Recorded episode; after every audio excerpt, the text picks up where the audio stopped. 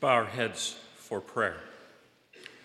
Father in heaven, as we come before you this day, on this Sunday of the Transfiguration, remind us that it is the power of your Spirit and your word which changes us, that, that that change comes to us only because of what Christ did for us on the cross.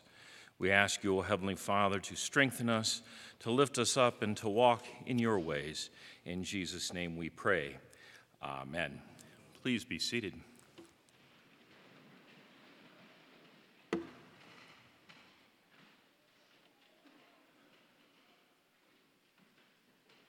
Extreme makeover.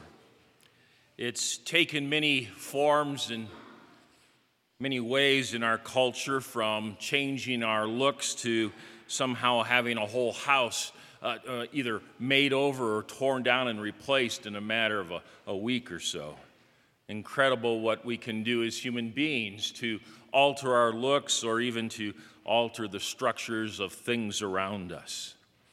When we talk about makeovers, if you will, on this day of the transfiguration of our Lord, we're reminded in our gospel lesson of that event that took place on the Mount of Transfiguration where Jesus, as the scriptures tell us, was transformed or transfigured before their very eyes, that his face shone like the sun and his clothes became as white as light.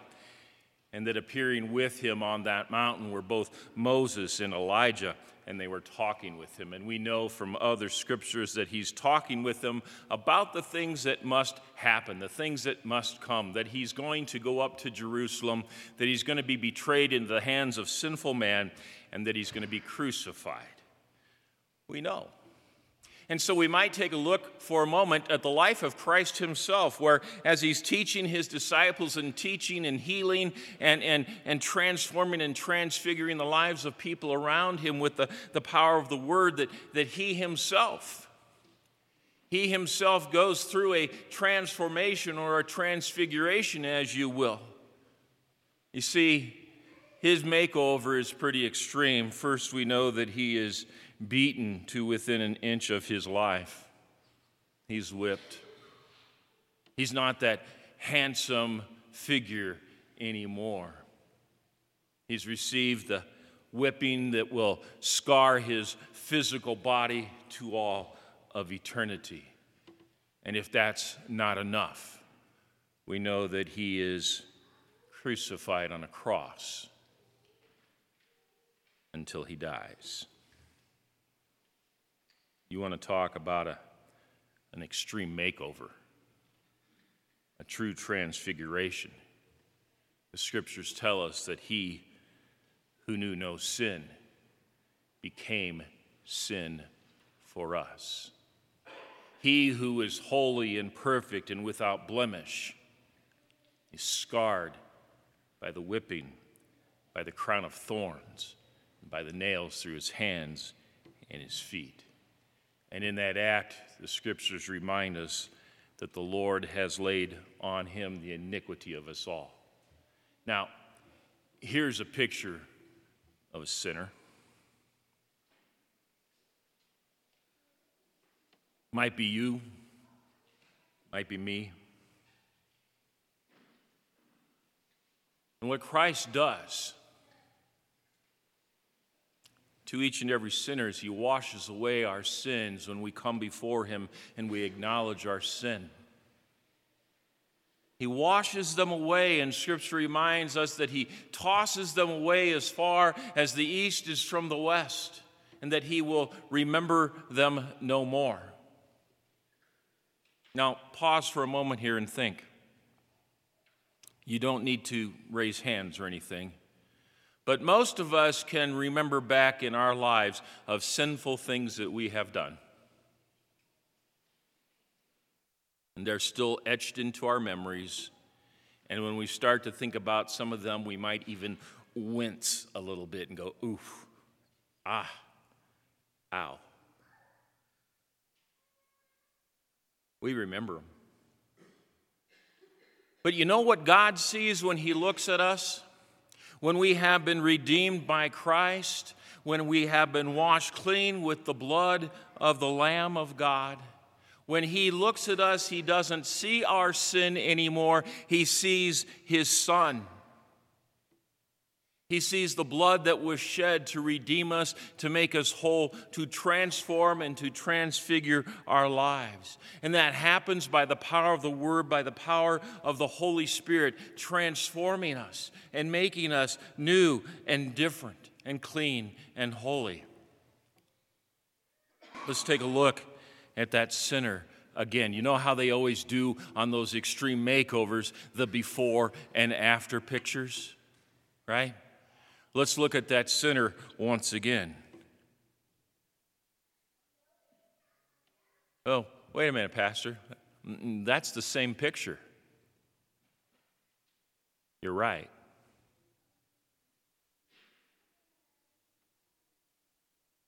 Because you see, when Jesus touches our lives, we don't necessarily look any different. The world sees us in the same way. You might have been a sinner who later in life comes to know Christ, and then you go and you reconnect with your old high school friends, and they don't even know the difference. Because other than a few gray hairs and looking a little older, you're the same. You see, what happens is when Jesus touches our lives, we become a transformed people. He pours His Holy Spirit into our lives, and we are indeed transformed. He gifts us with all that we are in order to serve Him in His kingdom in so many different ways. And I say all this because you see, one of the things that we often don't do is we don't connect this whole transformation. We don't connect what Christ is doing for us and to us with the whole realm and the aspect of stewardship. We kind of take stewardship and we slice it off from Scripture and we slice it off from everything and we set it way over here and we only talk about it for a couple of weeks a year because we know as church leaders that stewardship makes people uncomfortable. They're going to talk about me giving more money.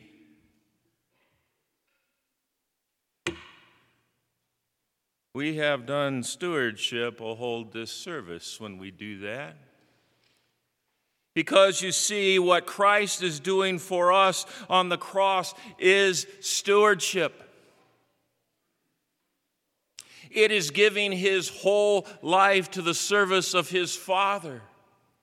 It is doing the will of God in all things. And it's doing it for the benefit of the kingdom and for others. And when Christ calls us to live transformed and changed lives, it is about understanding that the whole of who we are, with all of our resources and the way that God has blessed us in this world our money, our time, our talents, our energy, the resources that God has entrusted to us so that we don't hoard it to ourselves as selfish, unchanged, unmade over people, but rather that we use it as His people to bring glory and honor to His name.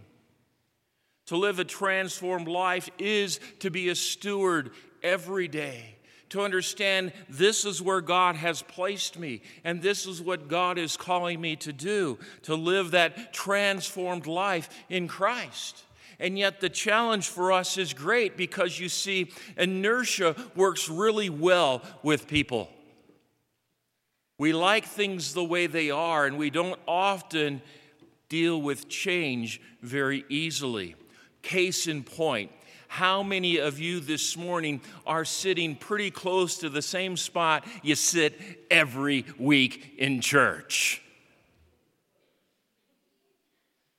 We like things to be the same. Although there are those changes we do welcome in life, for example, being a grandpa.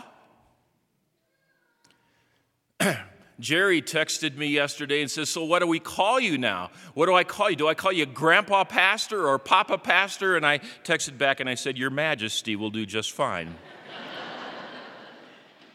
he said, I already call you that. He doesn't, but. Change? let me just lay a little guilt on you folks. I don't do that very often, but I'm going to do it.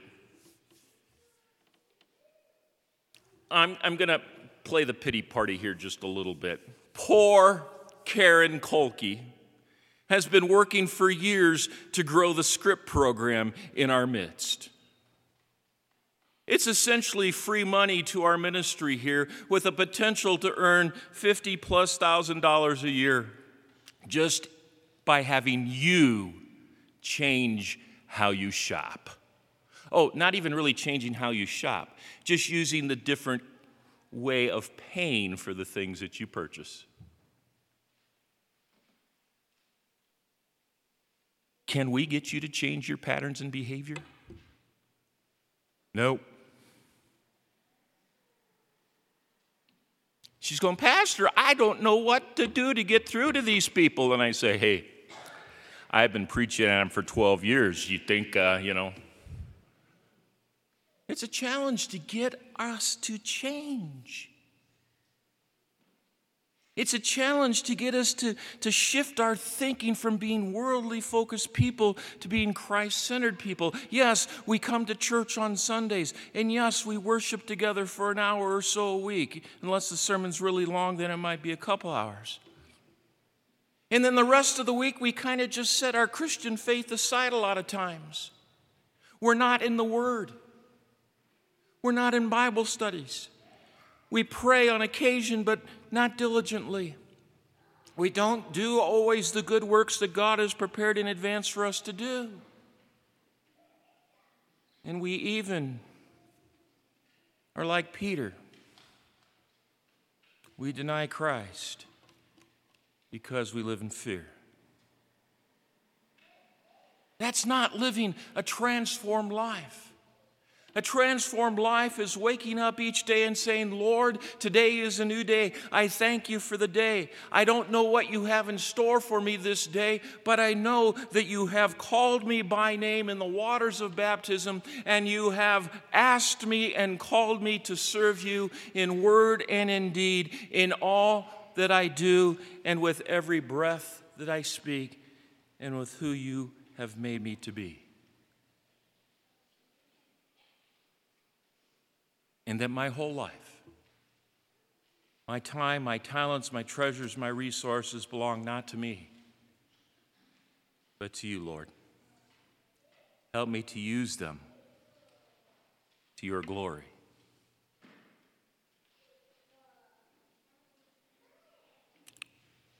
Wow. The challenge to live that way each day is just that a challenge but it's also an opportunity. An opportunity to begin to step out on that limb of faith and to trust God.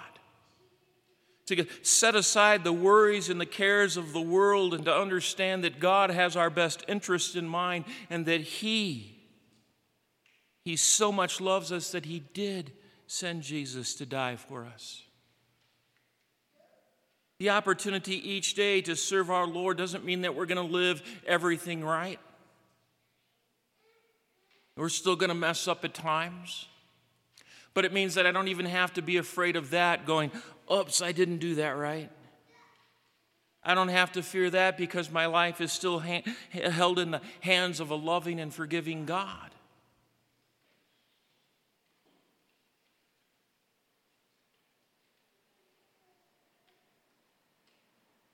The challenge of being a follower of Jesus Christ is to understand that it's not a part time job, it's a full time call. The challenge of being a Christian. It's not easy.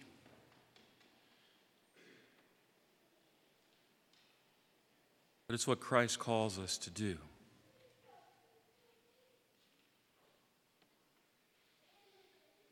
The encouragement on this Sunday of the Transfiguration,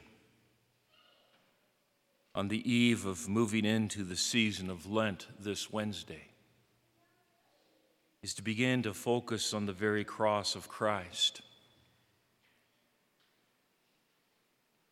To examine where we're at in our own lives. And to resolve to live no longer for ourselves, but for Christ who died for us. Not by our own strength, but by the power of the Holy Spirit working through the Word in our lives. It is the prayer of a sinner to say, God, redeem me, forgive me, and change me. Empower me and embolden me by your Spirit to make the changes I need to make, be the steward you have called me to be of my whole life and all of life's resources. Help me each day to live that transformed life in you. In Jesus' name, amen.